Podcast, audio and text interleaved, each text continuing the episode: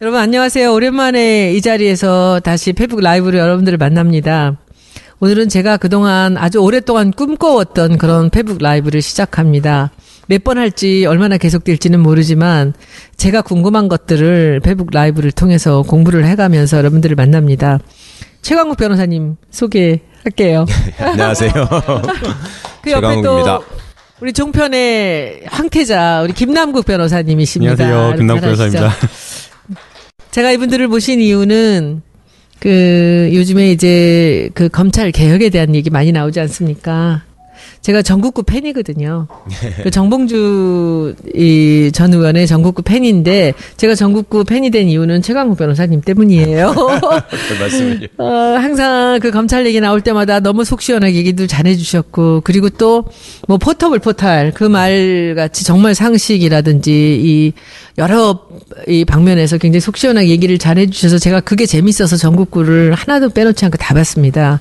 그래서 언젠가, 이 검찰에 대해서 한번 최강 변호사님하고 얘기를 좀 해보고 싶다라는 생각을 해서 한번 말씀을 드리고 제가 언젠가 페북에 쓴 적이 있었을 겁니다. 최강 변호사님 모시고 검찰도 알아야 바꾼다. 이런 얘기들을 한 적이 있었는데 오늘이 바로 그날입니다.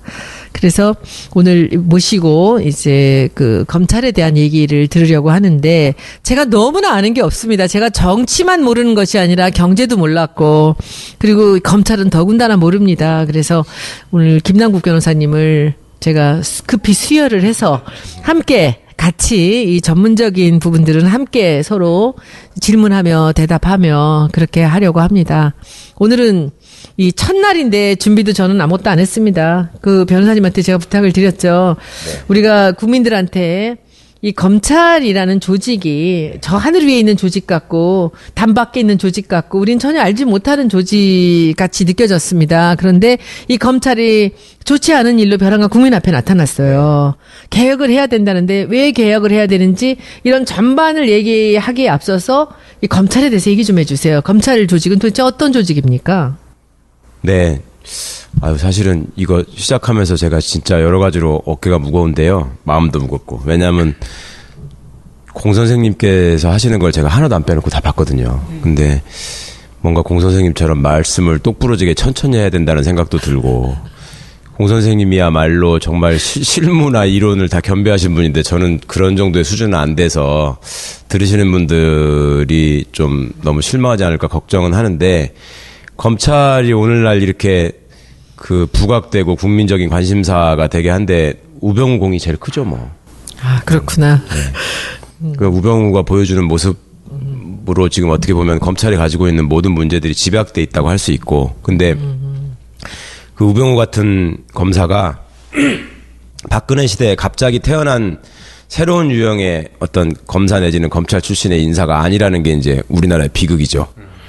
그러니까 이제 역사적으로 따져보면 그 원조들을 거슬러 올라갈 수 있는데 제가 이제 이번에 무슨 권력과 검찰이라는 책을 하나 내면서 그런 얘기를 했, 습니다 이제 검찰이 지금 괴물이 되고 말았는데 원조를 따져서 올라가 보면 신직수라는 분이 있고요. 맞아요. 신직수. 음, 기억나요. 유신 저는. 시절에 진짜 유명했던 사람입니다. 신직수, 그다음에 김기춘, 그다음에 박철원, 우병우 이렇게 이어지는 일종의 이제 계보가 있습니다. 계보, 계보.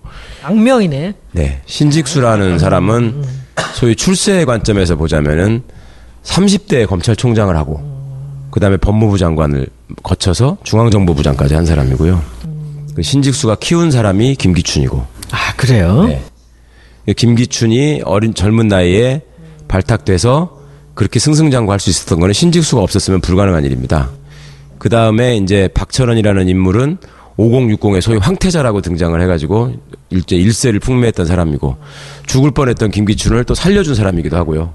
박철원 씨가 그 다음에 우병우 같은 사람은 이제 박철원이 맹활약을 하던 시절에 대학 시절을 보내면서 나도 얼른 자라서 박철원 같은 사람이 될 거야.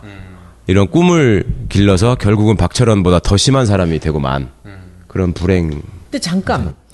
제가 보기에 그 검찰이란 조직이 좀 층층 시야로 그 계보라든지 그 이 기라든지 이런 게 굉장히 중요한 그런 조직 아닙니까? 그렇죠.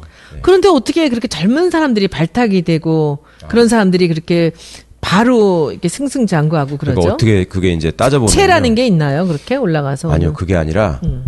이승만 정부 정권 때만 해도요 검찰이 이렇게 세지 않았어요. 검, 이승만 정권 때는 경찰이 훨씬 셌습니다. 그래가지고 음. 그렇지, 이, 그렇지. 음. 예, 이승만 정권 때는 경찰서 형사과장이 검사가 마음에 안 든다고 저걸 암살하라고 지시할 정도로 경찰이 셌었거든요. 예, 그런데 이제 그 박정희가 쿠데타를 하고 나서 그 이 사람이 어, 무력으로 사실은 중앙정보부와 군을 통해서 어떤 압박을 할 수 있지만 그런 독재 정권일수록 치장이 필요하잖아요. 치장이. 그거는 합법성을 가장하는 것. 그러니까 정통성이 없는 정권일수록 합법성을 가장하고 싶어 하니까 그 상황에서 대한 법률가가 필요했던 것이고 그다음에 이제 차례적으로 우리나라에서는 과거급제에 대한 환상이 있기 때문에 일제 시대 때부터 고등문관 시험 뭐 이래가지고 고시 합격자 이러면 사람들이 대단한 사람으로 일단 쳐주는 그게 있었습니다. 그러니까 박정희 입장에서는 군인이 무슨 짓을 했다 이런 거에 대해서 이제 우리나라 사람들이 옛날부터 좀 문관을 무관보다 우대하는 이런 생각이 있잖아요. 근데 자기가 이제 정통성도 없이 쿠데타로 정권을 잡다 보니 자기 입장에서는 소위 문관 중에서 사람들한테 제일 인정받는 출세했다고 인정받는 센 놈을 내 밑에 두면 자기가 가장 높은 자리에 쓰는 거잖아요. 그런 차원에서 사람을 찾다 보니 신직수라는 분이 그 박정희 씨가 사단장을 할 때 자기 법무참모였어요. 그 사람을 데려다가 그대로 검찰총장도 시키고 눈에 들어오는 말 잘 듣는 사람이 있었구나. 똑똑하고. 네. 근데 그때는 쿠데타 이후에는 30대 사람들이 막 다 이거저거 할 때잖아요. 김종필 씨도 그때 서른 몇 살밖에 안 됐고. 그러니까 네. 자기들 나이대에 맞춰서 한 거구나. 그 그렇습니다. 사람을 예, 발탁을 한 거죠. 그러니까 신직수라는 사람도 서른 몇 살 때 검찰총장을 하는 게 당시에는 별로 어색하지 않았던 거예요. 그런데 이제 그게 그 정도에서 끝나지 않고 박정희 정권이 뭐 20년 가까이 유지되다 보니까 이 사람들도 쭉쭉쭉. 그 시간만큼 쭉 해먹은 거죠. 쭉쭉쭉 승진한 거고요.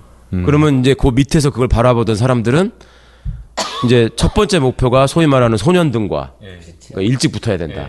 그다음에 두 번째가 무슨 눈에 들어야지. 이거 다관왕 응? 무슨 나는 여러 가지. 사시도 하고 행시도 하고 뭐 하고 외시됐다 뭐 외시도 이런, 거 거, 있잖아요. 예, 예. 그런 걸 또 대단한 걸로 그런 게. 인정을 받았나요? 그렇었죠. 옛날에는 그런 거 하나만 딱 내세우면 국회의원 무조건 됐잖아요. 한 서너 번씩. 그거 내세우는 분들 진짜 많았습니다. 최근에는 고승덕 씨가 있지만 과거에도 무슨 뭐 추석 합격이다, 최연소 합격이다 이런 거보다 고시 삼관왕 이런 걸 훨씬 쳐줬어요. 그러니까 이제 그런 것들이 먹히던 시대다 보니까 그 시절에는 시험을 일찍 합격하고 가능하면 일찍 합격해서 왜 마부라는 영화 있잖아요, 의원님. 마부. 예전에 김승호 음, 음. 씨가 알아요, 출연했던 알아요. 마부. 어, 어. 그 명작 영화의 끝장면이 뭐예요? 그 큰아들이 고시 합격해가지고 서로 뿌듯하게 이렇게 딱 가면서 끝나잖아요. 그게 그 시대의 정서잖아요. 사람들의 말하자면 희망의 사다리. 아, 근데 출, 세로 가는 꽃길. 그 변호사님 뭐 방금 출세에 대한 꽃길 말씀하셨는데 궁금한 게 도대체 나, 이제 그냥 일반 사람들이 봤을 때는 검사만 돼도 어마어마한 자리에 간 거잖아요. 근데 뭐 시대가 바뀐다고 하더라도 그 사람들이 도대체 왜 그렇게 승진에 목매는 것인지 사실 뭐 승진하려고 뭐 결탁하고 정치하고 그러는 거 아닌가요? 그 도대체 왜 검사들이 그 안에 들어가면 그렇게 승진에 목매는 건지 저 같은 경우는 공직에 있어 본 적이 없어서 맞아요. 그 이해를 할수 없어요. 예. 그렇죠. 그런 것도 이제, 그러니까 이- 시민의 입장에서 볼 때는 일단 저게 검사다, 판사다 이렇게 하면 그냥 그걸로 쳐주잖아요. 그 너는 그래서 출세한 사람이냐 아니냐 하면 출세한 사람으로 치거든요.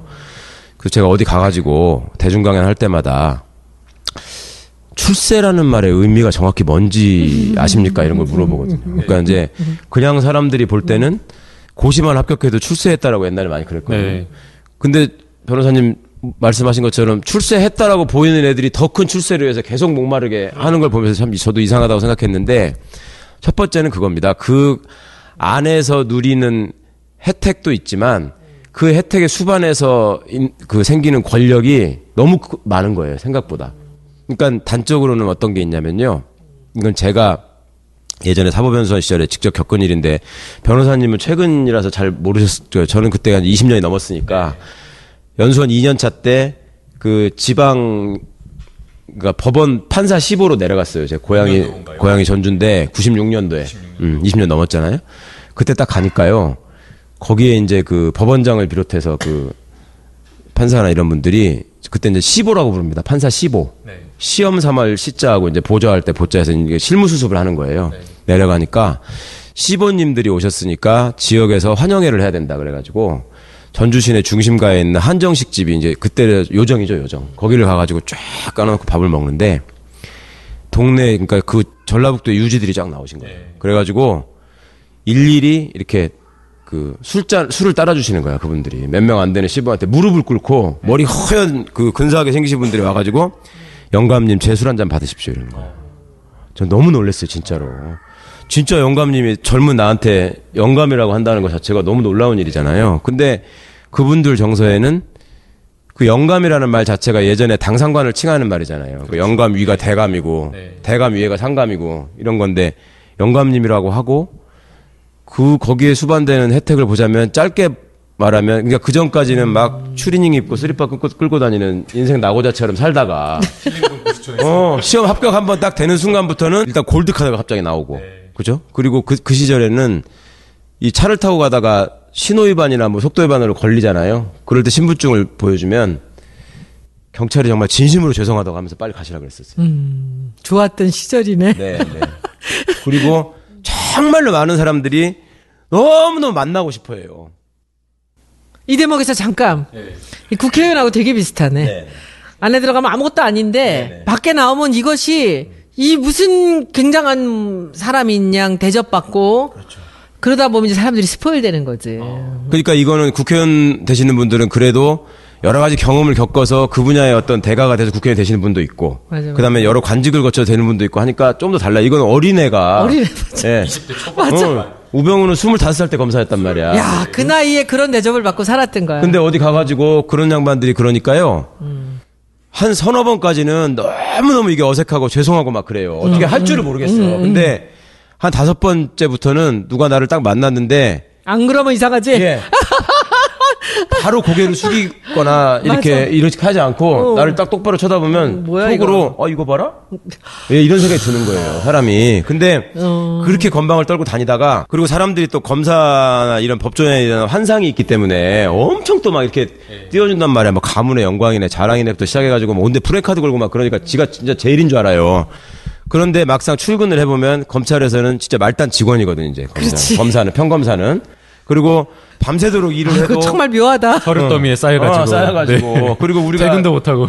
변호사들 입회하면서 보면은 그게 사람 그게 사람이 할 짓입니까? 아, 앉아가지고 막 했어 안 했어 이거 해가지고 그냥 좀땀 뻘뻘 흘리면서 밤새 해야 되잖아요. 에어컨도 잘 안 나와요, 검찰청은. 그럼 이제 그럴 때 예전에 그런 말이 있었어요. 검사는 올라갈수록 편하고 어, 처음에는 힘든데 올라갈수록 편하고 판사는 처음에는 검사보다 좀 덜 힘든데 올라갈수록 힘들다. 그게 이제 검사는 올라갈수록 직접 수사를 안 하고 결재만 하는 사람이 되고요. 판사는 올라갈수록 사건 기록을 더 많이 봐야 되는 부담이 생겨요. 그런 차이가 있는데, 그러니까 그 조직 안에서 보니까 나, 나도 이 정도의 대접을 받는데 여기에 부장검사다. 부장 위가 차장이잖아요. 검찰은 차장 검사다, 검사장이다 이렇게 되면 그거는 자기가 생각하지 못하는 또 다른 세계가 있는 거예요. 거기는. 그러니까 꿈을 갖게 되겠네. 그럼요. 거기가 평검사로 초짜가 검사로 어디 지방에 발령이 나도요. 한 20년 전까지만 해도 관내 모든 골프장에 가면은 회원 대우라고 말은 그렇게 하면서 사실상 공짜예요. 지금도? 네? 옛날에. 아 예전에요. 네. 그리고 아 무슨 뭐 인사 이동이 자, 자주 있잖아요. 1년 반 뭐 1년마다 이렇게 있으면 그 전별금 챙겨주는 건. 변호사들이 챙겨주는 거, 동료들이 걷는 전별금, 그다음에 지역 유지들이 주는 전별금 그런 것들만 모아도 몇 천만 원 되는 거예요. 한번 옮길 때마다. 그 괜찮아요. 괜찮겠죠. 그리고 예전에는 사람들이 인권 의식이나 뭐 이런 것들도 별로 없었기 때문에 그냥 막 검사는 어마어마한 사람이고 검찰청 가면 그냥 죽어야 되는 걸로 알아. 그리고 그때는 정말로 나빴던 게 경찰 대하는 거를 마치 옛날 그 무슨 저기 양반이 노비 대하듯이 대했어요. 예전에 제 친구 검사가 검사도 물론이고 검찰 수사관들도. 수사관들 예, 경찰을. 예, 경찰을 완전히 하급기관으로 생각을 했기 때문에 예전에 저희 제 친구네 사촌 형이 하나 있었는데 이분이 경찰관이었거든요. 자긴 평생의 소원이 지금 뭐 검사나 검찰 수사관이 될 수는 없지만 그때는 경찰들을 파견받아가지고 검찰청에 출근시켜서 부려먹는 경찰들이 있었어요. 나는 그 검찰 파견 경찰이 되는 게 소원이다 이렇게 말하는 사람이 있었어요. 왜 그러냐 그러니까 경찰이 사건을 송치하러 이렇게 들고 오면 거기 검찰 수사관들이 이렇게 이렇게 보다가 검사가 보는 것다 이렇게 보다가 야 이거를 수사라고 해왔냐고 이걸 막 머리통을 때리고 쌍욕을 해서 쫓아내고 막 같은. 경찰끼리인데 아니 검찰 수사관이. 검찰 수사관이 예. 그러니까 그런데 검찰청에 파견 나와 있는 경찰한테는 그렇게 안 할 거 아니에요. 같은 사무실에 있으니까. 그러니까 그 수모를 자기가 참기 위해서라 나는 검찰에 파견 나가는 경찰 한 번만 해보면 소원이 없겠다. 이럴 때예요. 아니, 그러니까 뭐 일만 잘하면야 그 열심히 일만 잘하면야 뭐 승진을 어디까지 하든 아무 상관이 없는데 근데 이제 문제가 결탁하는 거 아닌가요? 그 뭐 내부에서 사건 정치적인 어떤 사건이 왔을 때 그것을 정치권의 입맛에 맞는 어떤 처리 예컨대 뭐 미네르바 사건이라든지 아니면 PD 수첩 사건이라든지 뭐 정현주 KBS 사장을 쫓아내기 위해서 이거 전부 다 다 무죄 나온 사건인데 다 이제 그게 결국에는 그럼 자기들끼리 그 결탁을 하는 거예요? 아니, 그러니까 이제 결탁을 내부에서? 하는지 아닌지는 모르지만 음. 근데 이제 저희가 봤을 때는 결탁하지 않으면 그렇게 될 수가 아니, 없는 거예요? 그 예컨대 피지 수첩 같은 경우에는 그 임수빈 부장검사였죠. 그 이건 도저히 안 된다. 기소할 수가 없다라고 나와버렸거든요. 옷을 음. 벗고. 그런데도 무리해서 기소해가지고 결국은 무죄 나오고. 이게 문제라고 생각하는데 그렇게 안 하면 승진을 못 하는 건가요? 변호사님도 그렇게 못하겠다 해갖고 옷 벗고 그 나오신 거 위계? 질서가 그렇게 있는 거야 상하 관계가 그쵸. 말을 듣지 않으면 안 되는 얘기 좀 한번 해보시죠. 네. 그러니까 그 분위기에 자연스럽게 젖어드는 거죠. 그러니까 요게 이제 요즘 조금 완화됐다고 말은 그렇지만 그 예전부터 검사 동일체 원칙이라는 게 예. 있었잖아요. 검사는 한 몸이다. 검찰총장을 정점으로 하는 피라미드 조직이고 이게 말을 안 들으면 이 사람한테 사건을 뺏어가지고 이 사람한테 주는 게 법적으로 보장돼 있었어요. 다른 검사한테 주는 게. 그럼 마피아네 완전히. 네. 확실한 마피아죠. 그리고 그 거기에 이제 수반되는 혜택이라는 건 뭐가 있냐면 검사가 되면 많은 사람들이 사유를 삼고 싶어 했잖아요. 특히 한국 사회에서 돈 많이 갖고 권력 많이 갖는 사람들은 그- 판사도 사위 삼고 싶어했지. 근데 지금 보니까 판사는 아무것도 아닌 것 같아. 그런데 그때 당시에 세상을 잘 알고 이러는 사람들은 검사를 다 사유로 삼고 싶어 했어요. 예를 들면 힘이 있으니까. 그렇죠. 이명박이 사유가 검사 출신이잖아요. 음. 그러니까 그 아는 사람들은 판사는 사실은 별게 아니라는 그러니까 왜냐하면 직접 나한테 위해를 갈 수가 없거든요. 판사가 판사는. 되기 더 어려운 거 아니었어요, 사실은? 뭐 그런 셈이긴 한데 네. 나중에 봐서는 아닌 거예요. 돈을 보호하고 권력을 보호하기 위해서 판사는 거쳐야 될 단계가 너무 많은 건데 음, 검사는 검사는 직접 그걸 다 할 수 있으니까 아, 오늘 아주 굉장히 많은 것이 명확하게 드러나네. 그러니까 네. 이제 검사가 훨씬 그런 게 있는데 평검사일 때도 그런데 이제 부장이 되고 검사장이 되고 막 이러면 예전에는 그 지금은 그냥 검찰청에 있는 검사들이 누군지를 모르지만 예전에는 그 1호 검사, 2호 검사 이런 식으로 불렀거든요. 몇 명 검사가 안 되니까. 네. 그러면 그 검사들이 딱 나가면은 네. 정말로 뭐 경찰들 뭐 굽신거리는 건 뭐 일도 아니고 예전에 그래가지고 무슨 저 사- 운동권 출신이 사법시험 붙어가지고 저기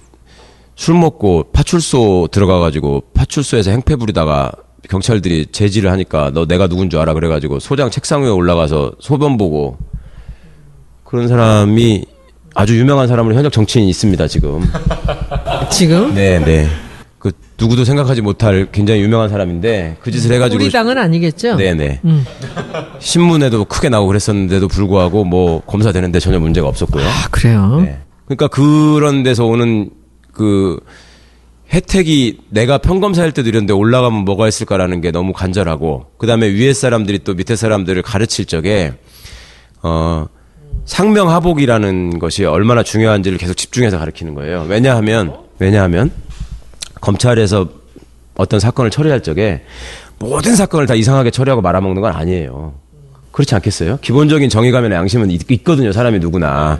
그런데 소위 말해서 권력이 개입되는 사건. 정치적인 사건. 네. 그다음에 뭐 그 동네 유지가 개입돼가지고 누군가가 이렇게 힘 있는 사람. 힘 있는 사람이 돈 백을 쓰는 사람, 사건. 네, 사람. 이런 네. 사건들이 일부 있단 말입니다. 그러면 한번 생각해 보세요.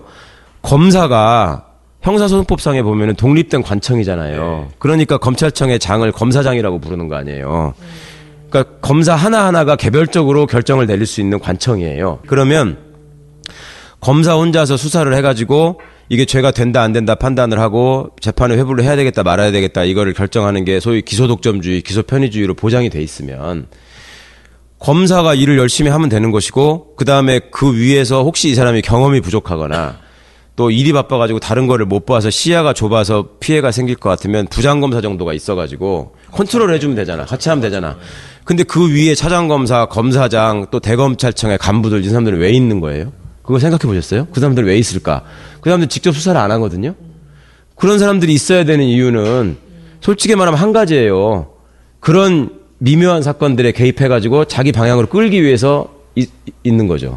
가장 최근의 거를 이야기하면요. 그 세월호 관련해서 1, 2, 3 정장을 업무상 과실치사로 기소를 하는데 이걸 4개월 동안 끌었대요. 근데 그거 이 저- 저를 4개월 적용하지 마라. 네, 그거. 적용하지 말라. 근데 이 4개월 동안 끄는 동안 바로 이것을 어떤 제목으로 기소해야 되느냐 말아야 되느냐를 논의한 데가 바로 대검찰청에서 그럼 그게 회의를 다 주재해가지고. 그렇게 그냥 층층 시야로 다 하나로 엮여 있는 거군요. 네, 피라미드로 쫙 있어 가지고 그러니까 윗사람들이 볼 적에 그러니까 상명하복을 강조하고 검찰의 조직 문화 그다음에 우리는 한 몸이다 이런 걸 강조하는 이유는 뭐냐면 그렇게 애매한 사건이 생겼을 때 자기 의사를 관철시키고 부탁을 해야 될 거 아닙니까? 솔직히 말해서. 그 음, 담당 검사한테. 그럼 부탁을 할 때 아닙니다. 이건 법이 이렇고 원칙에 대해서 이래, 이렇게 해야 되겠습니다. 이거는 검사의 고유 권한이고 제가 할 수 있는 일- 일입니다.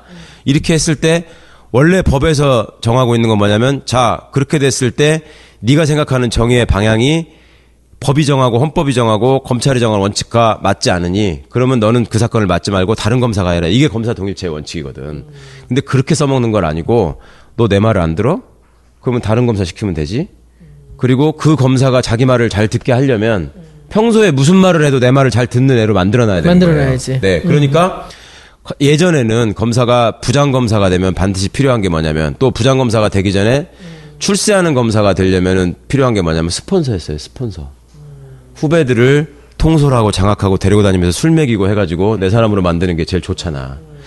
그래서 폭탄주니 뭐 이런 게 거기서 네. 룸사롱이니 어디, 이런 그렇습니다. 거. 어디 가서 이제 신임 검사가 가면은 자기 부장의 역량을 판단하는 기준이 우리 부장이 술 사준다고 데리고 나왔을 때 누가 나와서 돈을 내느냐.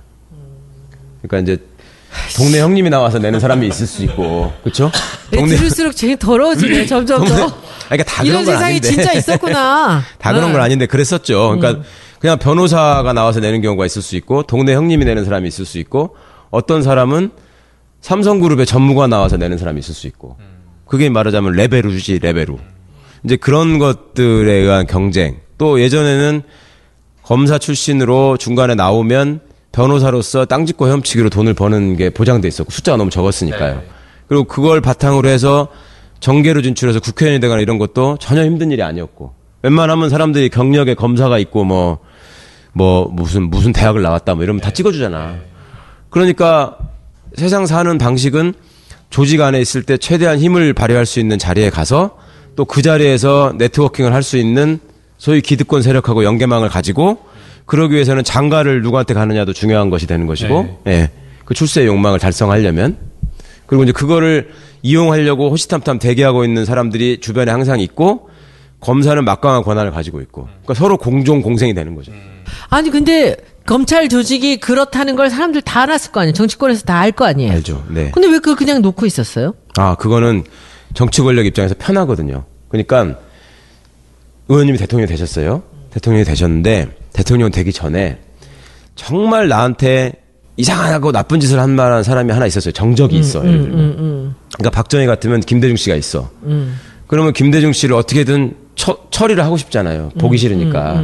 그러면 그럴 때 한 사람한테 얘기해가지고 야 저걸 죽여 이렇게 하는 게 좋겠습니까? 한 세 사람한테 니네가 협동해가지고 쟤를 죽일 방법을 만들어봐 이게 좋겠습니까? 한 사람한테 하는 게 좋잖아요. 그러니까 한 놈한테 몰아놓고 힘을 야 네가 해결해. 그러면은 제일 좋은 거예요. 그러니까 이게 유명한 말씀이 있는데 예전에 김영삼 대통령이 소위 문민 정부를 표방하면서 대통령이 돼가지고요. 검찰 총장한테 뭐라고 했냐면 야 내가 장관 20명하고 검찰총장을 안 바꾼다. 내가 대통령 해보니까 검찰총장이 어떤 건지 내가 알았다. 이, 이 얘기를 했어요. 유명한 말이죠. 그러니까 권력자의 입장에서는 검찰이 권한을 많이 가진 게 자기한테 너무 편한 거예요. 그러니까 그렇다면은 이, 이 정권이 바뀔 때마다 검찰은 항상 그 정권에 하고 결탁이 되는 거죠. 잘 보여서 서로 간에 서로 밀월 관계가 되는 거는 그러니까 거죠. 점점 그게 그렇게 됐죠. 그러니까 이제 여기서 역사를 조금 말씀을 드리면 좋겠는데 우리나라에만 먼저 한정해서 말씀을 드리자면 제가 이제 아까 이승만 정권 때는 경찰이 더 셌다 그랬잖아요. 근데 그때도요. 지금 이제 이 기소 독점주의, 기소 편의주의, 검사 동일체 원칙, 그다음에 수사지휘권 뭐 이런 것 때문에 검찰이 세고 경찰이 하급 기관처럼 돼 있다 고 말씀드렸잖아요. 근데 맨 처음에 재원 국회 의원들이 법을 만들 때 형사소송법을 만들 때 굉장히 많이 토론을 합니다. 과연 경찰을 검사의 하부 기관처럼 이렇게 만들어놔도 되는 것인가에 대해서 토론을 하면서 이제 이분들이 어떻게 결론을 내리냐면 원래 세계적인 입법례를 보면 경찰이 수사를 하는 게 맞은데 우리나라 경찰은 지금 친일파가 대부분 장악하고 있다 경찰을 그리고 숫자가 너무 많다. 예 그리고 힘이 세다. 근데 얘들한테 막강한 권한을 주면 정말로 우리나라는 큰일 난다. 그러니까 차라리 숫자도 적고 그래도 공부 한 자라도 더한 시험을 통과한 검사들한테 그 권한을 줘서 얘들을 법적으로 통제하게 하자. 맨 처음에는 그런 생각으로 검사한테 그 권한을 몰아준 거였어요. 처음에는. 근데 그때는 그렇게 해도 별 문제가 없었던 게 없었던 게 경찰 자체가 조직력이 강하고 워낙 셌기 때문에 검사가 그 권한을 가지고 경찰을 이래라 저래라 할 수가 없었어요. 경찰이 더 세니까. 그런데 이게 이제 4.19 혁명이 있었잖아요. 그러고 나서 2공화국이 딱 출범하면서 그때 2공화국 국회에서 뭘 논의하냐면 야 이제는 우리가 민주정부를 수립을 했으니 검사의 권한을 세계적인 추세와 입법례에 맞게 돌려놔야 된다 제자리로 그 얘기를 그때 이미 했어요. 검사가 세지도 않을 않을 때인데도 불구하고 그냥 사회적으로 검사가 좀 더 명예로운 직업이었을 뿐이죠. 실제 권한은 있지만 그런 상황에서 2공화국 의원들이 그 얘기를 했다고요. 왜 그랬겠어요? 아무리 봐도 이런 권한을 가진 조직이 없는 거야 세계적으로. 그러니까 놔두면 이거 문제가 되겠다 싶어가지고 그때 이제 민주주의에 대한 논의를 하면서 그렇게 하려고 했어요. 그래서 그 법안을 하려고 하는데 쿠데타가 나버린 거지. 예. 네. 그래가지고 이제 박정희가 대통령이 된 거고 박정희가 대통령이 된 입장에서는 자기가 바로바로 바로 써먹을 수 있는 물리력은 대표적으로 군이 있었고 그다음에 중앙정보부를 창설했기 때문에 검사는 개들이 쓰는 그 소위 말하는 직접적인 물리력, 깡패로서의 물리력을 합법화 시켜주는 도구로서 검사가 필요했던 거예요 처음에는. 네. 음. 그러니까 검사들을 이렇게 해가지고 이제 썼었는데 이게 이제 점점 망가져가는 게 뭐냐면 아이러니하게도 이게 이게 전두환이 때문에 이렇게 된 거예요. 그러니까 전두환이 보안사령관으로 있었기 때문에 쿠데타를 할 수 있었잖아요. 네. 음. 이것도 의원님들이 꼭 바꿔주셔야 될 법 중에 하나인데 우리나라가 내일이라도 계엄령이 선포되면 네. 전두환이 당시에 합동수사본부장이었거든요. 김재규 시해 사건을 네. 수사하는 책임자였던 이유가 그 계엄법에 나와요. 네. 계엄법에 보면 보안 당시 보안사령관, 지금은 기무사령관이라고 하는 게 합동수사본부장이 돼가지고 경찰, 검찰, 뭐 중앙정보를 다 장악하게 돼 있어요. 통합해서 지휘하도록 음, 지휘하도록 돼 있거든요. 음. 근데 그 법이 지금도 똑같아요. 그래요? 네. 그거를 그걸 가만둬요? 의원님들이 관심이 없으니까 모르니까.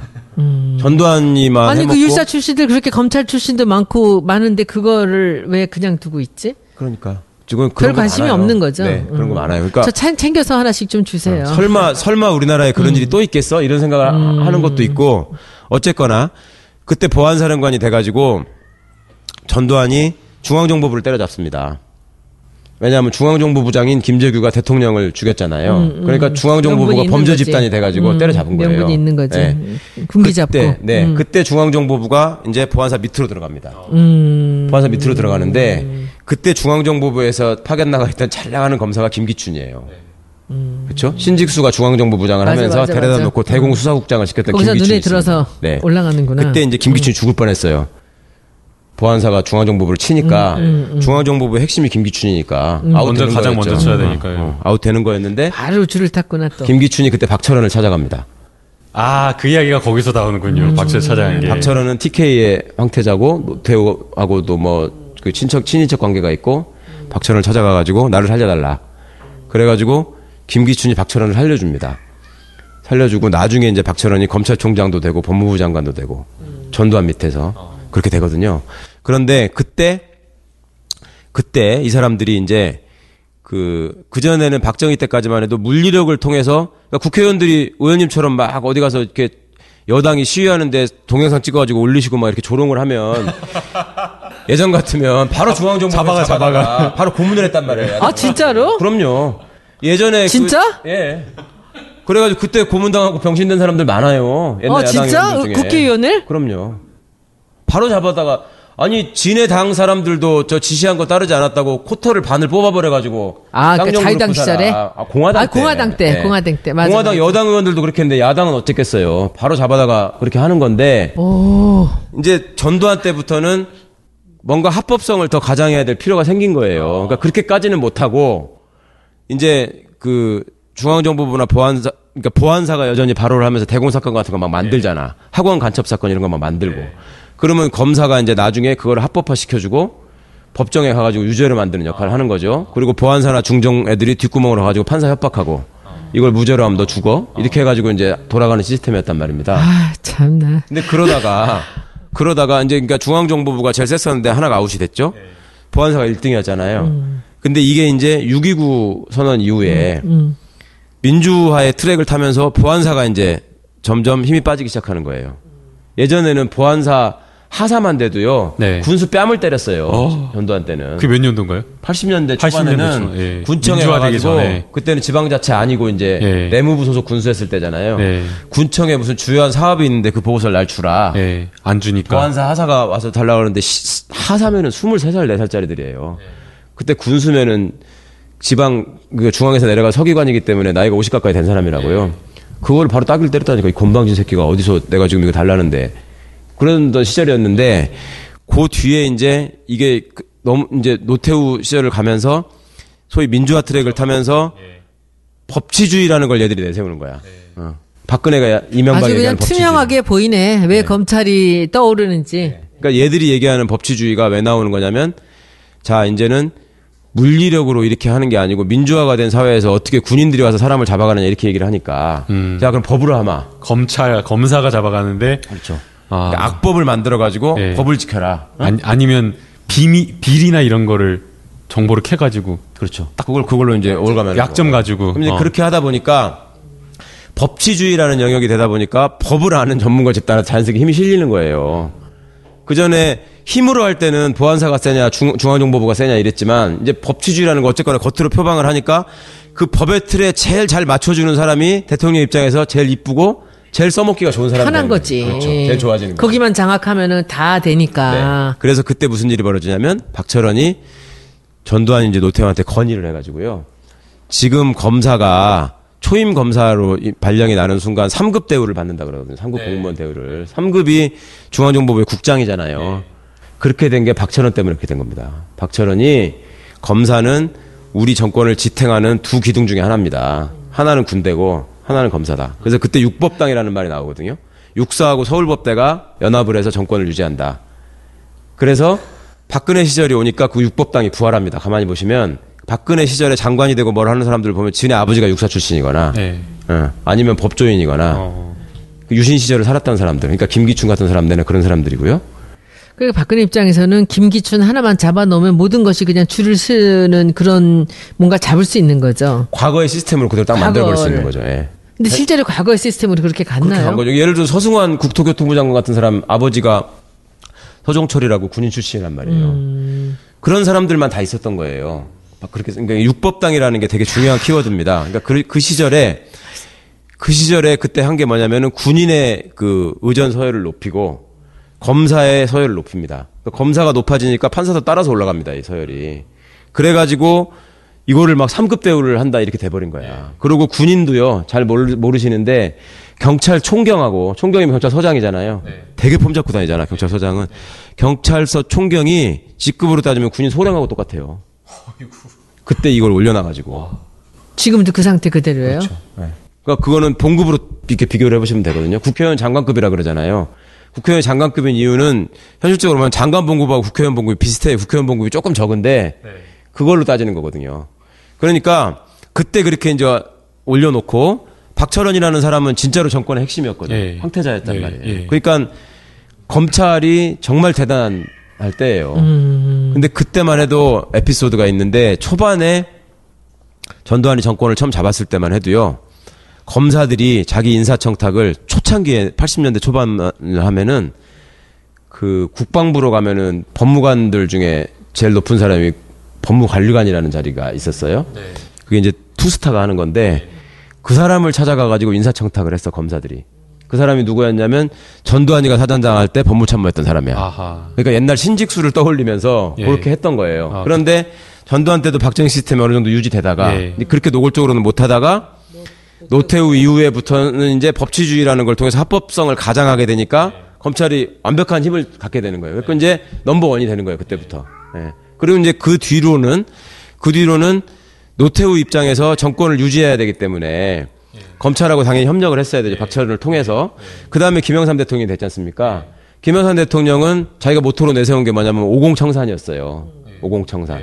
그래서 그때 무슨 일이 생기냐면 그의 김영삼 정권이 들어설 적 쯤에 그 12, 12, 5.18 사건을 가지고 전두환 노태우를 내라는 못죄 뭐 이런 걸로 반란죄 이런 걸로 이미 누가 저 고, 고발을 합니다. 네. 근데 검찰이 먼저 기소유예를 했잖아요. 네. 그때 남긴 유명한 말이 성공한 쿠데타는 처벌할 수 없다. 그랬죠. 예. 예. 그 당시에 그, 그 단어를 썼던 서울지검 공안부장이 나중에 이제 유명한 한나라당 국회의원이 되죠 또. 누구신가요? 장윤석이라고 아, 그 유명하신 분입니다. 그, 그렇게 됐는데 그러고 나 조금 있다가 다시 김영삼 대통령이 문민정부가 군사독재 정부하고 차별화된 게 뭐가 있어야 되는데 예. 이 양반이 그때 금융실명제 뭐 이런 것을 했지만 하나회 척결을 했잖아요. 어느 날 갑자기 표를 잡아갖고 확 떼버리고 계급장을 다 뜯어버리고 너 내려가 이렇게 했단 말이에요. 그러면서 이걸 정리를 하려고 할 때 오공청산을 해야 되는데 그때 처벌을 해. 그러니까 이미 기소유예를 해가지고 처벌이 안 되는데요. 일사부재례 원칙이 있거든요. 이렇게 얘기했어요. 그러니까 김영삼 대통령이 야 무슨 소리야. 법은 정치의 신여야. 만들어 법을. 그래가지고 특별법을 만듭니다. 특별법을 만들어 가지고 다시 전두환 노태우를 수사해 가지고 기소를 하고 검찰이 사형 구형을 하고 막 이러거든요.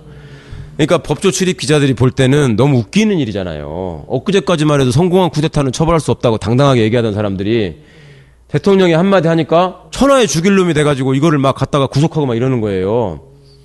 그러니까 그때 전두환 수사를 했던 부장검사가 최동욱. 그 최동욱 부장검사 밑에 말석 검사가 임수빈. 역사가 그렇게 되는 거예요. 음, 그렇게 되는데 그렇게 그렇게 해서 이제 오공청산을 딱 하는데 그 그 시작을 하고 막 이제 갑자기 구속을 하고 막 이러니까 기자들이 물어봤어. 아니 성공한 쿠데타는 처벌할 수 없다면서요.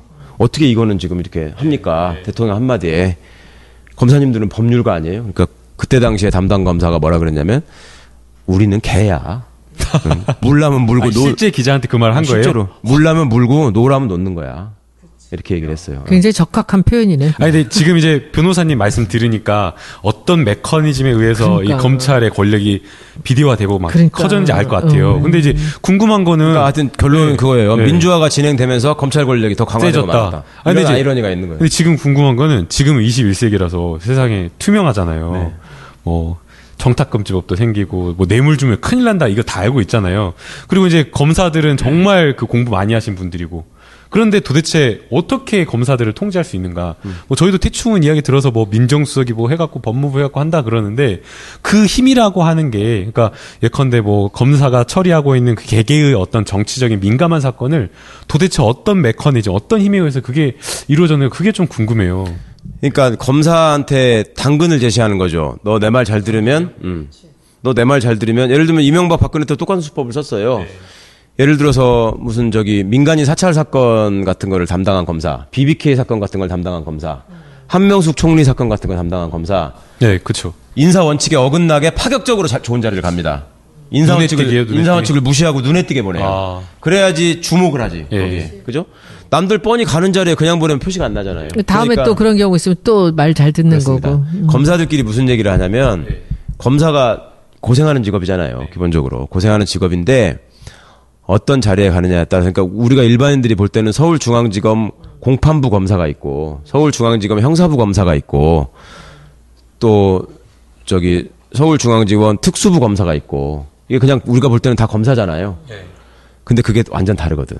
그러니까 이제 검사로서 말하자면 활개를 치고 그 권한을 최대한 발휘하면서 권력을 행사하면서 좋은 자리로 가는 검사가 되려면 인지수사를 할 수 있어야 돼. 인지수사. 인지수사라는 건 뭐냐면 경찰이 먼저 처리해온 사건을 내가 나중에 결정하는 역할을 하는 게 아니라 검사들의 대부분은 그런 일을 하는 형사부 검사거든요. 사건의 대부분이. 그런데 그걸 하는 게 아니라 내가 직접 사람을 잡아올 수 있는 거. 이게 이제 인지부사라고 합니다. 내가 하고 싶은 수사 하겠다는 거네요. 그렇죠. 어. 그런 그런 수사가 사실은 어떻게 보면 권력이 원하는 하명 수사를 할 수 있는 거고. 음, 생색도 그러니까 나고. 그렇죠. 그런데 그게 지금 그러면은 기- YS 정부 때부터 더 강해졌다는 거잖아요. 50, 점점 60을 더, 지나면서. 예, 그런데 이 사람들이 아까 말하기는 자기들은 개다. 물려면 네, 네. 물고 노려면 논다라고 했는데 어떻게 이렇게 검찰의 힘이 비대해지나요? 네. 노무현 대통령 때도 지금 검찰 개혁을 하려다 못했잖아요. 네. 그리고 지금도 제일 먼저 그것을 검찰 개혁을 화두로 내놨는데 왜 그것이 그렇게 handling이 안 될 만큼 비대해져 간 건가요? 그러니까 김영삼 개라면서? 대통령이 김영삼 대통령이 내가 검찰총장 한 명하고 장관 20명을 바꾸지 않은, 않는다라고 음, 말했던 의미가 검찰을 통해서 뭔가를 해결하는 게 너무 편하고 좋은 거예요. 유용한 거지. 해보니까. 이렇게 해놓으니까. 네. 정치 예. 시절에는 그렇죠. 이 사람이 야당 총재. 시절에는 예. 야당 총재 시절에는 어, 어. 의원님도 야당 시절 해보셔서 아시겠지만 야당 의원이 법안을 하나 내 가지고 이걸 관철시키기 얼마나 힘듭니까? 네, 네.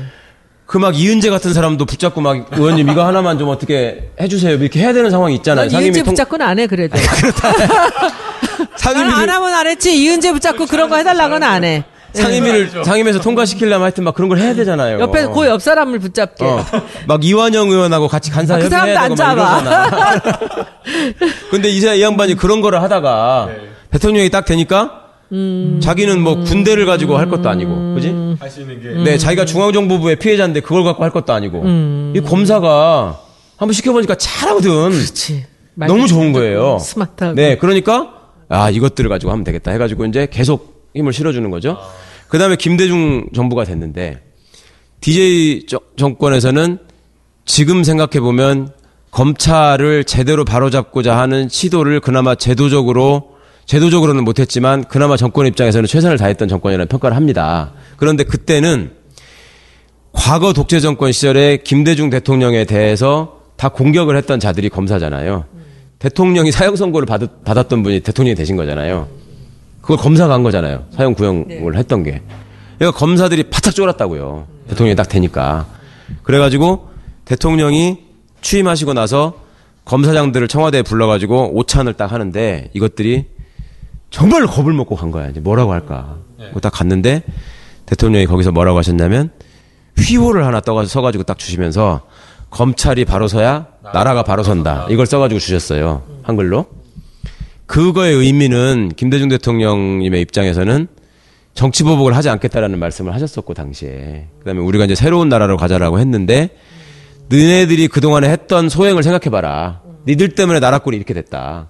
그러니까 니네가 똑바로 해야지 제대로 된 나라가 된다라는 의미로 이걸 써주신 걸 거 아니에요. 알아서 잘해라라는 얘기였는데. 그러니까 액센트로 치면은 나라가 바로 선다에 액센트가 있었던 거죠. 검찰이 바로 선다라는 거는 이게 종속되는 개념이고 얘들이 지금도 그거를 저기 대검찰청 현관에다 걸어놓고 있습니다. 대통령이 그걸 어떻게 써먹고 있냐면 우리가 나라의 핵심이기 때문에 우리가 바로 쓰면 나라도 바로 쓰는 거고 우리가 죽으면 나라도 죽는 거야. 음, 우리가 중심이야 세상에. 네, 이렇게 얘기하고 있는 거예요. 그러니까 검찰은 정치 권력, 아까 물어보신 정치 권력의 간섭으로부터 어떻게 저기 할 수 있느냐라고 물어보면 검사들이 요즘, 요즘에도 하는 얘기가 뭐냐면 특검 안 보셨어요? 특검? 이번 박영수 특검이 다 검사들이 가서 한 거예요. 근데 검사들이 그렇게 나쁜 놈이면 어떻게 그런 성과를 냈겠어요? 네. 보세요, 여러분. 이유는 한 가지예요. 박영수 특검과 검찰의 차이는 박영수 특검은 대통령이 간섭을 하지 못하고 특검이 독자성을 가지고 움직였잖아요. 그렇게 하니까 그런 성과를 내잖아요.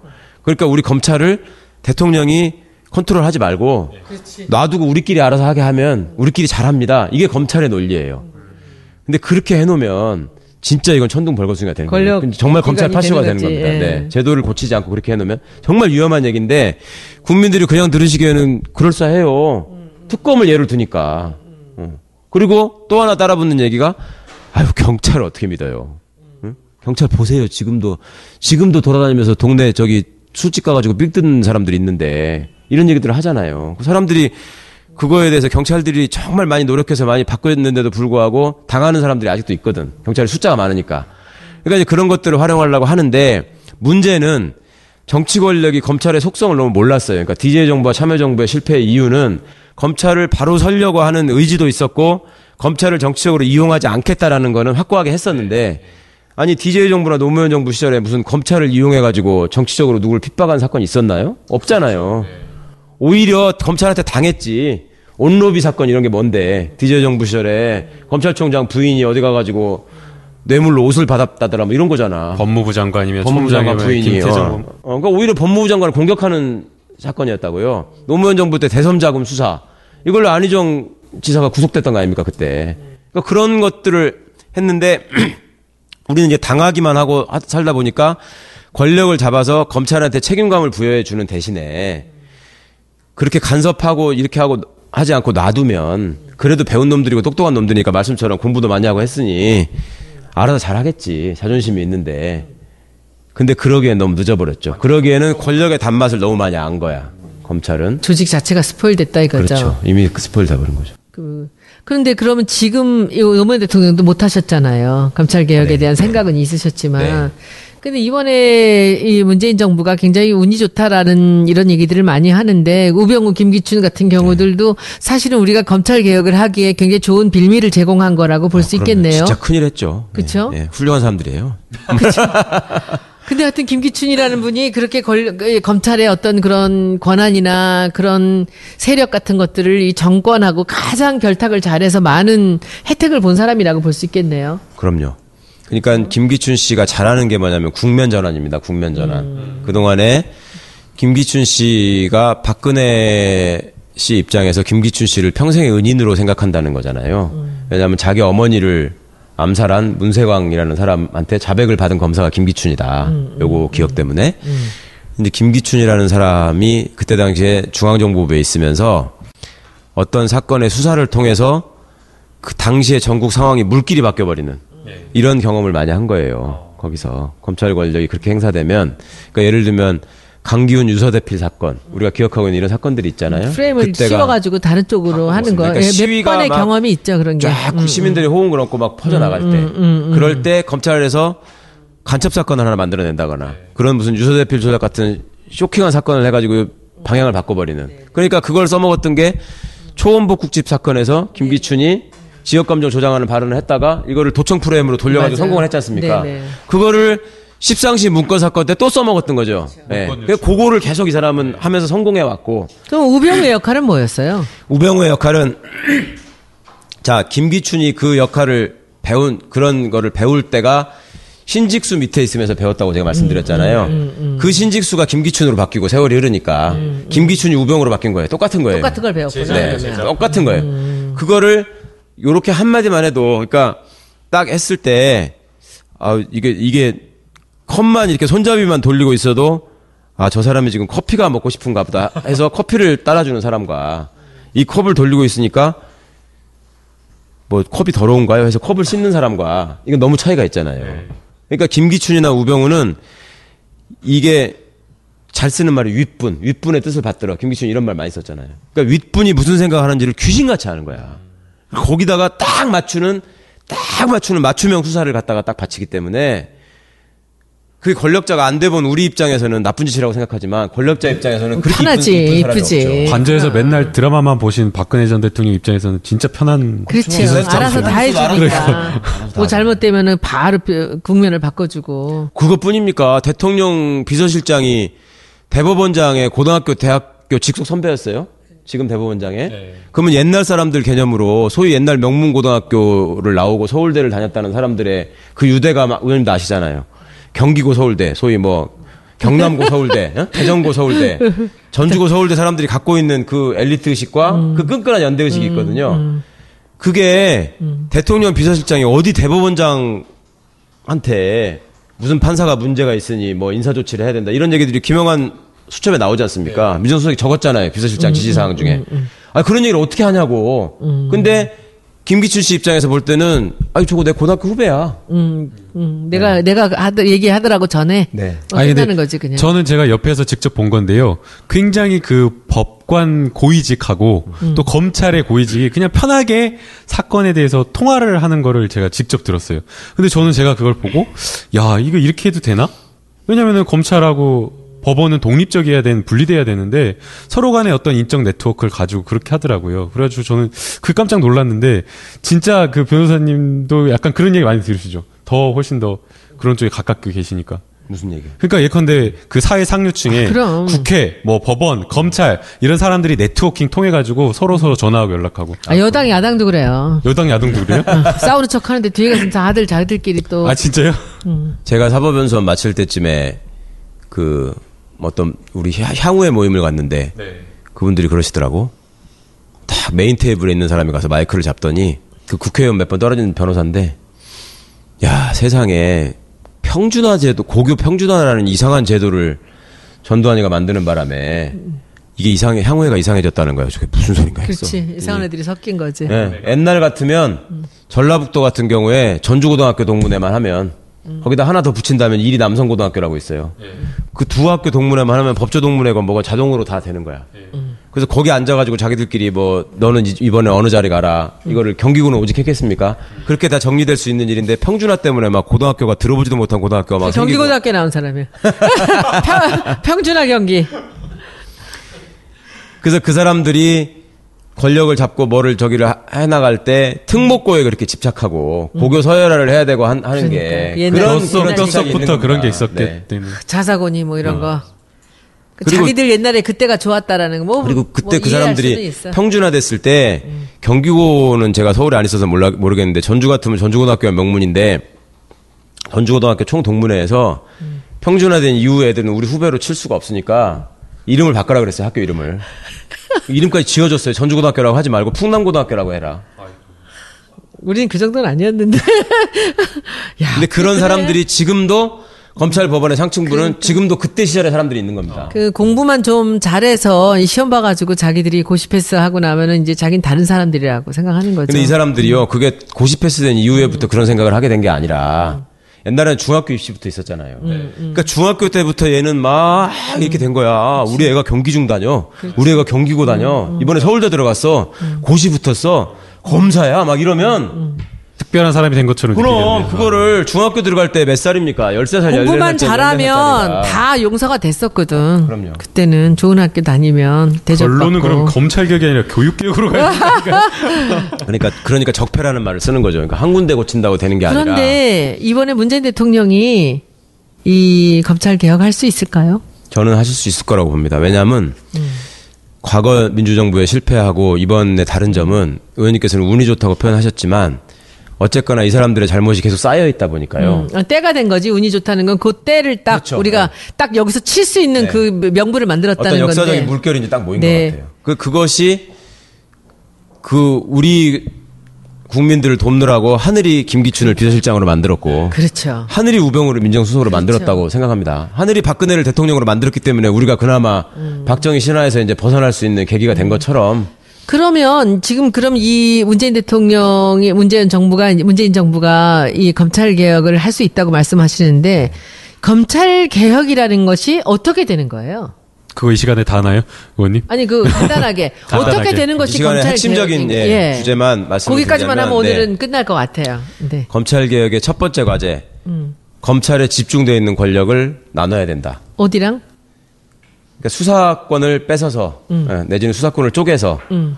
경찰한테 주고 네. 경찰도 쪼개고 네. 예, 그 다음에 어 그러니까 검찰의 지나친 권력을 나누는 쪽으로 네. 음. 법과 제도가 만들어져야 되고요. 이제 법률 사항부터 말씀을 드릴게요. 법과 제도가 만들어져야 되고요. 그래서 우리가 관심을 가져야 될 거는 지금부터는 국회 법사위입니다. 국회 법사위. 그러니까 노무현 정부 때는 그런 제도를 만들어내는 토론을 무지하게 했거든요.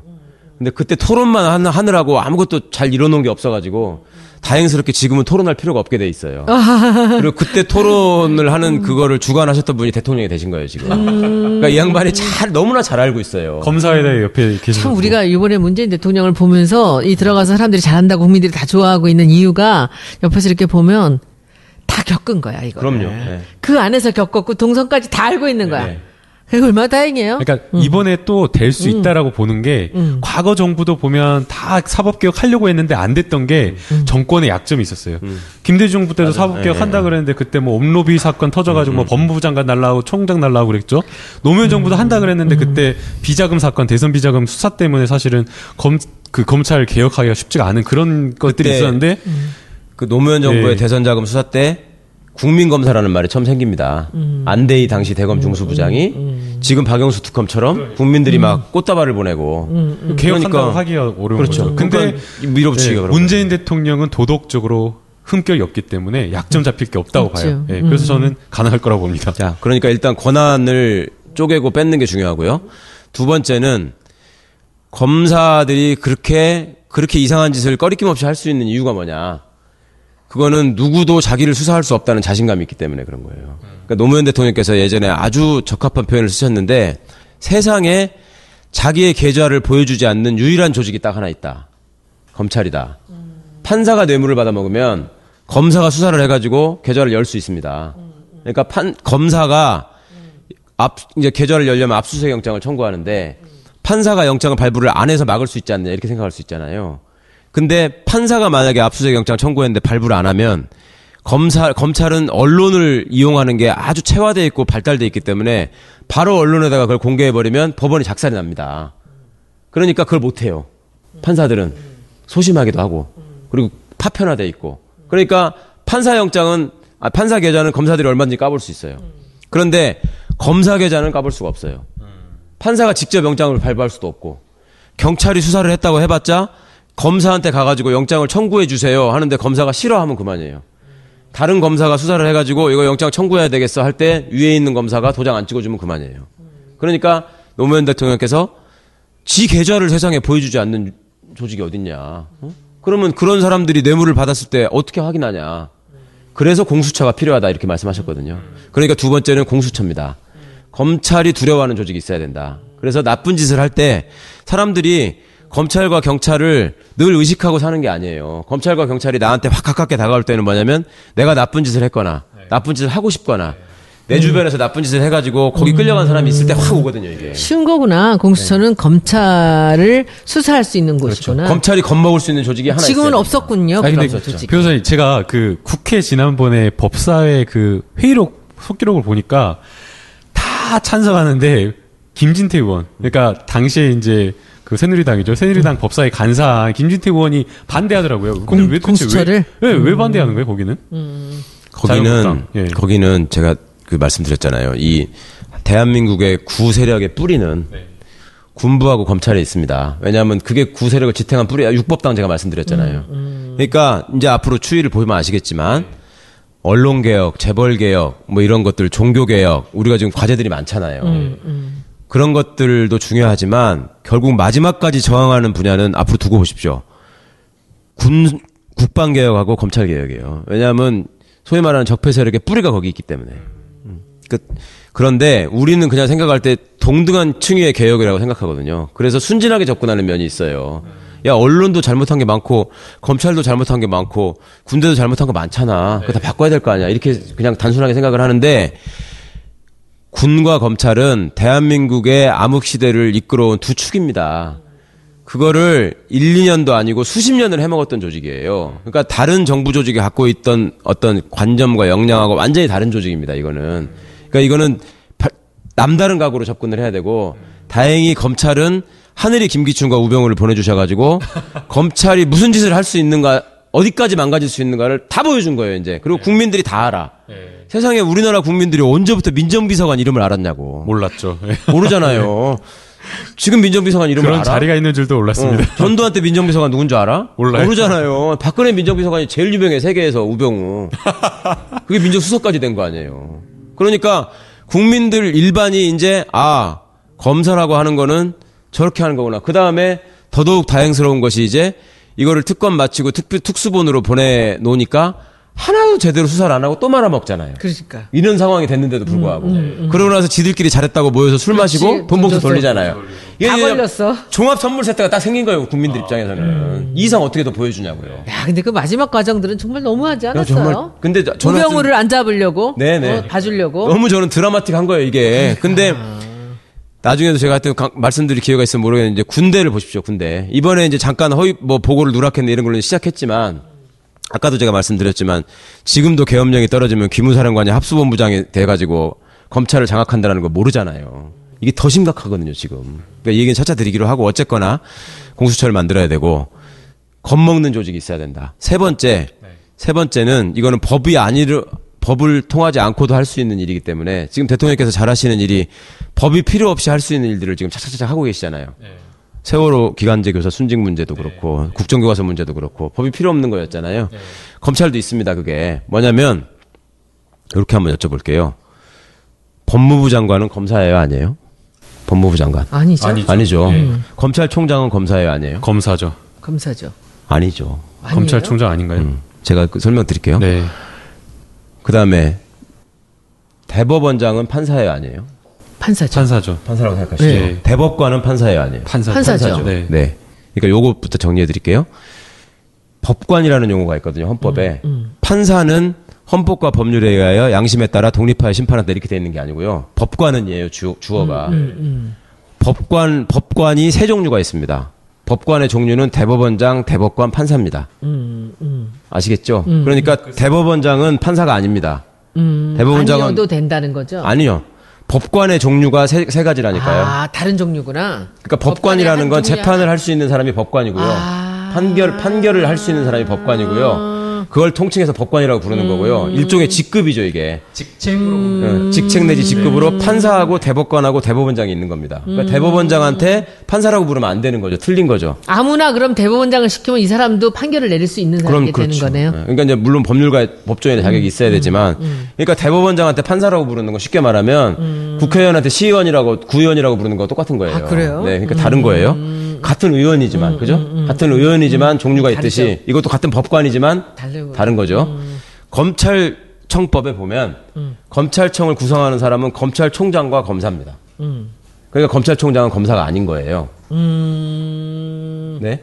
그러니까 이번에 이번에 그 돈봉투 얘기가 나오고 할 적에 또 이제 그 저기 뭡니까 그 세월호 사건 말아먹는 이런 게 나왔을 때 검찰국장이 뭐 대검 형사부장한테 전화하고 기획수정부장한테 예. 전화하고 뭐 이런 얘기가 나왔을 때 예. 불법이라고 했잖아요 예. 우리가 그게 검찰청법에 보면은 법무부 장관이 검찰총장만을 지휘할 수 있다 구체적 사건에 대해서는 그렇게 돼 있거든요 법이 그러니까 검- 법무부 장관이 쉽게 말해서 지가 봐주고 싶은 사람이 있을 때 야, 그 최강욱이는 좀 봐줘. 이런 이 얘기는 검찰총장한테만 할 수 있는 거예요. 구체적으로. 왜냐하면 그렇게 하지 않으면 정치 권력이 검찰권을 가지고 농락을 하기 때문에 제도는 그렇게 만들어 놓은 거예요. 근데 얘들이 알아서 기느라고 또 진 내지는 알아서 결탁하느라고 이게 한꺼번에 돌아가 버리니까 문제가 된 거죠. 그러니까 검찰총장하고 검사 두 종류가 있기 때문에 검찰총장은 검사가 아닌 거죠. 아닌 거고 법무부 장관은 당연히 검사가 아닙니다. 그러니까 법무부 장관은 검찰총장이나 검사는 반드시 법조인을 시켜야 돼요. 그럼 법에 그렇게 돼 있어요.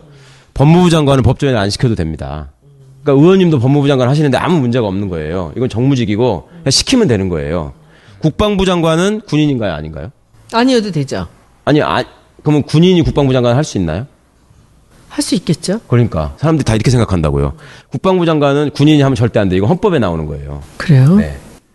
군인이 국방부 장관을 겸직하는 나라가 민주주의의 최고 후진국이라고 생각하시면 돼요. 군을 그러니까 통제, 문민 통제가 필요하다라고. 그러니까 군 출신이 와서 국방부 군 출신은 하는 거죠. 했기 때문에 현역 군인이 아니란 얘기죠. 그러니까 네. 예. 미국 같은 경우에는 현역 군인이 국방부 장관이 되려면 옷 벗고 10년이 넘어야지 될 수 있고요. 우리나라는 이게 잘못돼 있어가지고 하- 오전까지 합참의장이었던 사람이 오후에 취임식하고 국방부 장관이 되고 막 이랬었어요. 그러니까 스- 국민들은 일반적으로 의식하기를 국방부 장관이 군인 중에 제일 높은 사람이다라고 생각을 해요. 근데 그렇지 않다고. 그러니까 이번에 보고 누락 문제 이런 얘기가 생기니까 한민구 국방부 장관을 군법으로 다스려라 이런 얘기가 나오는데 택도 없는 소리지. 그건 헌법 위반이에요. 한민구는 군인이 아니기 때문에 군법으로 다스릴 수가 없어. 적용되는 법률도 군법이 될까 말까도 궁금하지만 근데 이 말씀을 제가 왜 드렸냐면 법무부 장관이 검사가 아니라는 거는 굉장히 중요한 의미가 있습니다. 원래 그 의미는 뭐냐면 법무부 장관은 검찰 조직을 대표해 가지고 검찰의 정책을 입안하고 검찰의 예산을 따오는 사람이 법무부 장관이 아니고요. 헌법이 헌법과 정부조직법이 정한 법무부 장관의 역할은 뭐냐면 국민들의 선출로 민주적 정당성을 부여받은 대통령의 위임을 받아서 검찰을 통제하는 게 법무부 장관의 역할입니다. 민주주의의 원리에 따라서. 예, 그러니까 왜냐하면 검찰이 힘을 가지고 일반 시민들의 권리와 자유를 제약하잖아요. 검사가 수사를 시작하거나 검사가 영장을 청구하거나 하면은 잡아 가둘 수 있잖아요, 사람을. 자, 그런 권한을 너네가 어디로부터 그게 부여받은 거냐? 이걸 따져보면 국민들이 뽑은 국회의원들이 만들어준 법의 범위 내에서 그 권한을 행사해야 되는 거잖아요. 그게 민주주의 국가거든요. 그게 아니고 왕의 지시에 따라서 하는 거는 이거는 민주주의 국가가 아닌 왕정 국가가 되는 거고요. 네. 원리가 그렇게 되는 거거든요. 그런데 그러면 행정부 소속의 검사를 누가 지휘하느냐의 문제가 남는 것이죠. 그거는 대통령이 하는 것이고 대통령이 왜 그러면 자기 밑에 있는 조직을 지휘해가지고 자기를 뽑아준 국민들한테 해코지를 할 수 있는 거냐. 이거는 왜냐하면 국민들이 이 사람을 선출해서 민주주의, 민주주의, 민주적 정당성을 부여했기 때문에 대통령은 그 정당성을 가지고 나쁜 짓 하는 사람을 처벌할 수 있는 권한을 받은 거예요. 주권자로부터. 그럼 그 주권자로부터 받은 대통령의 권한을 위임받아서 행사하는 게 법무부 장관이라고. 그러니까 법무부 장관의 제1 역할은 검찰을 통제하는 것입니다. 근데 그 아까 우리 처음에 저 말씀드렸지만 그 우리가 사법, 입법, 행정부가 있잖아요.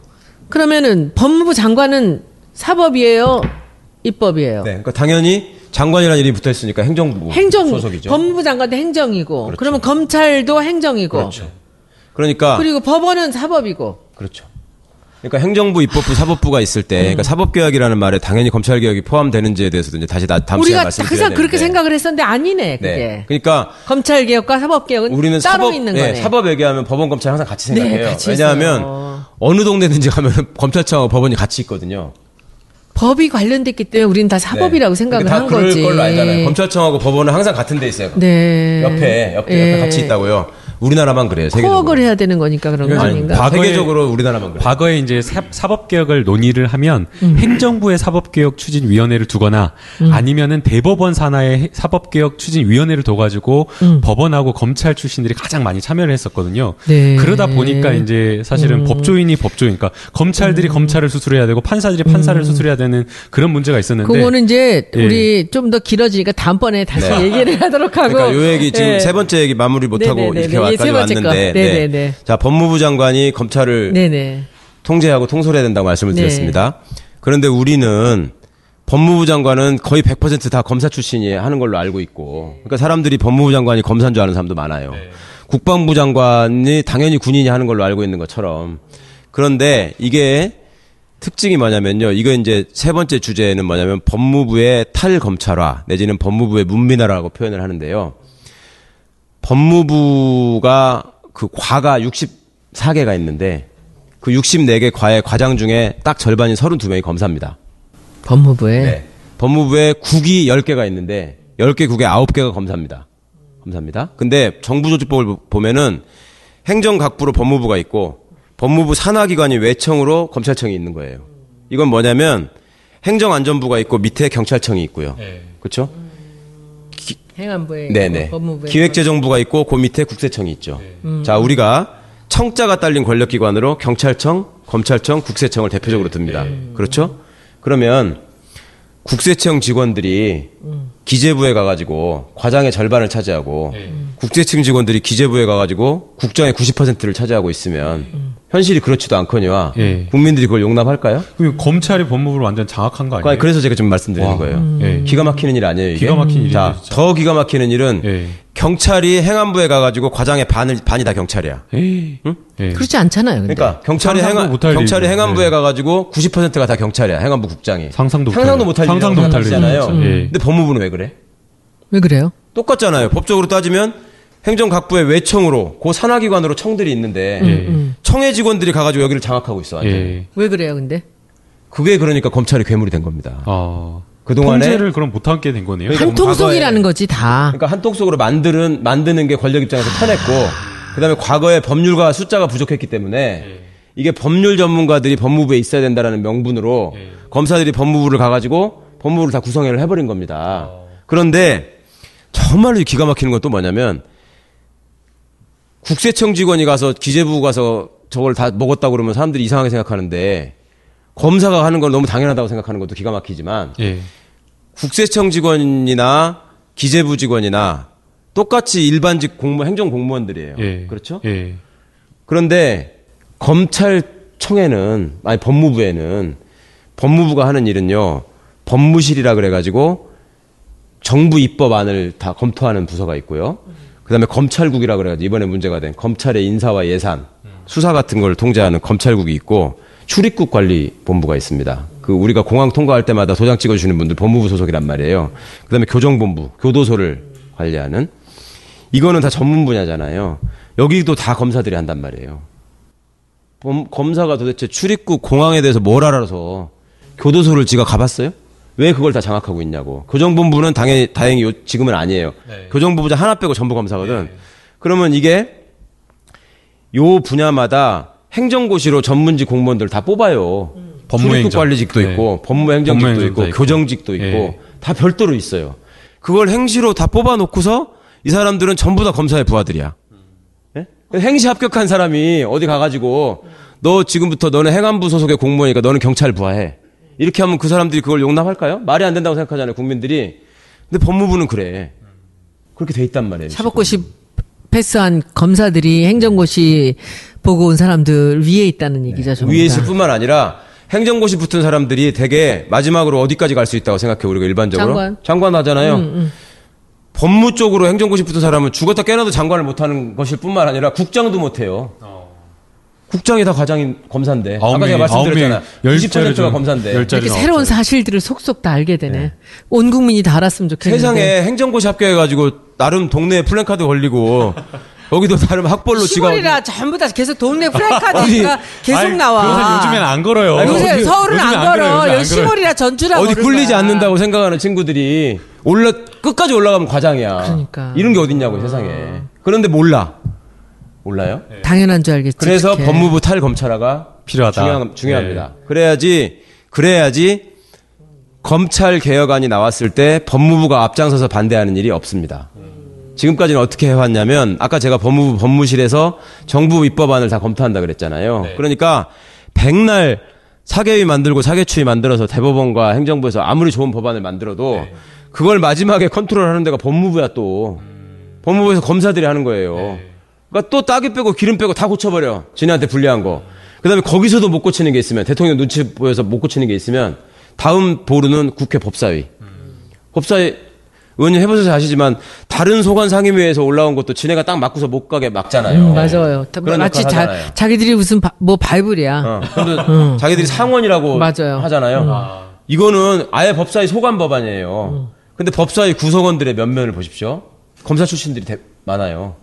아닌 사람들도 있긴 아닌 있더라고. 사람도 있지만 네. 자유한국당의 그 검사 출신들 보십시오. 김진태 검사 출신이잖아요. 김재원 검사 출신이고요.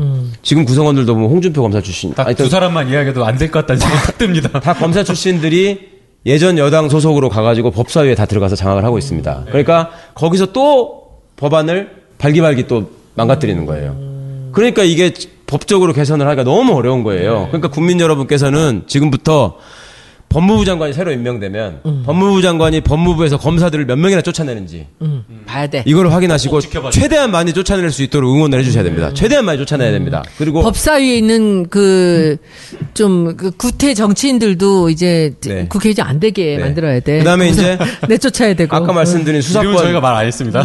수사권 수사권 조정의 문제하고 네. 공수처 문제는 법안이라 그랬잖아요. 세 개. 그게 법안으로 나갔을 때 국회 법사위가 무슨 짓을 하는지 감시하셔야 됩니다. 네. 아, 오늘 첫날 너무 많은 공부를 해서 여러분들이 이렇게, 이렇게 어려운 공부 귀에 쏙쏙 들어오셨는지 모르겠습니다. 저는 제가 잘 모르는 부분이, 분야라 아주 굉장히 재밌게 들었었는데, 이제 한 시간 약간 저도 넘었습니다. 너무 재밌게 들었는데 재밌죠? 다음 시간에는 노트 가져와야 될 것 같아요. 노트 가져와서 아, 메모해야 될 것 같아요. 영상에 나오는데. 아, 그런가요? 예.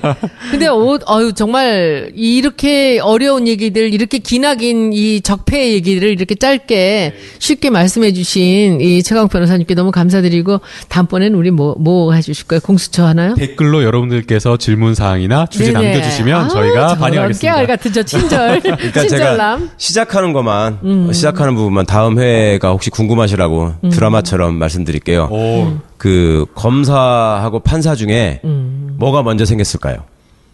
이걸 한번 생각해 보시고 다음 방송을 기다려 주시면 아, 근데 우리 김남국 변호사님 말씀대로 여러분들 궁금하신 거 있으면 댓글로 달아주세요. 근데 댓글 요즘에 제가 댓글 너무 인기가 좋아가지고 이렇게 천 개씩, 이천 개씩 해주시면 정말 밤새도록 봐도 제가 다못 봅니다. 그러니까 여러분들 그 전에도 한번 얘기한 적이 있었는데 100개 넘으면은 조금씩 참아주시고 그 질문들 주시면 제가 한번 그 같이 논의를 해서 어떤 질문을 갖고 할지 보겠습니다. 그래서 우리 그냥 지금 하신 말씀으로 그 다음 시간을 기대하면서 그러면 오늘은 시간 이 첫 시간을 마치도록 하겠습니다. 너무 많이 걱정했거든요. 제가 모르는 분야를 어떻게 끌고 갈까 했는데 이 최 변호사님께서 미리 준비를 다 머릿속에 국민들한테 이 검찰 개혁을 어떻게 시작해야 되는가, 검찰에 대해서 어떤 어디서부터 뚜껑을 열어야 되는가를 생각을 다 하고 오셔서 우리가 너무 감사하게 잘 들었습니다. 그 어떠셨어요? 힘드셔 혼자만 힘드셔서 어떻게 해요? 도와드리지도 아니요, 못하고. 뭐 전혀 힘, 힘들지 않았고요. 저는 음. 사실은 카메라만 보면서 얘기하는 거라서 조금 어떨까 싶었는데 음. 의원님께서 너무나 주의 깊게 들어주시는 배려를 해주셔서 너무 우리가 감사했습니다. 저, 저 주진영 제가. 선생도 저한테 그랬어요. 네. 이 학습의 효과가 굉장히 있다, 빠르다. 제가 집중, 관심 있는 건 집중 잘 하고요. 그래서 이렇게 한번 해보시고, 우리 일주일에 워낙 스케줄도 바쁘시니까 일주일에 한 번 할까요? 두 번 할까요? 두 번은 좀 제가 어려울 것 같고요. 오케이, 한 네. 번. 오늘 무슨 요일? 목요일. 목요일 할까요? 매주? 이제 다음 주에 제가 뭐 이- 어, 있는지 모르겠는데 더 아, 확인해 이제, 보고. 이제 목요일 날 딴 거 잡지 마시고 다음 네. 주부터 제가 조금 더 맛있는 음식을 저녁을 네. 준비해 놓을게요. 그래서 감사합니다. 다음 주부터 항상 목요일 날 7시에서 7시 반 정도는 우리가 1시간, 딱 짧게 1시간은 이, 그, 제목을 뭘로 할까요? 검찰 검찰. 알바라고 이미 지어놓으신 거 아니죠? 아, 그랬나? 검찰 행동이라고 할까? 검찰, 아, 왜, 그래? 왜 그래? 이 문자 행동 때문에 지금 그러시는 거야. 검찰 알아야 바꾼다. 그것도 좋죠. 우리가 알아야 그 검찰이 어떻게 바뀌어야 되는지 지켜볼 수 있고 또 문자 행동으로 우리가 그들을 또 감시할 수 있을 것 같습니다. 오늘 시간을 마치겠습니다. 여러분들 감사합니다. 감사합니다.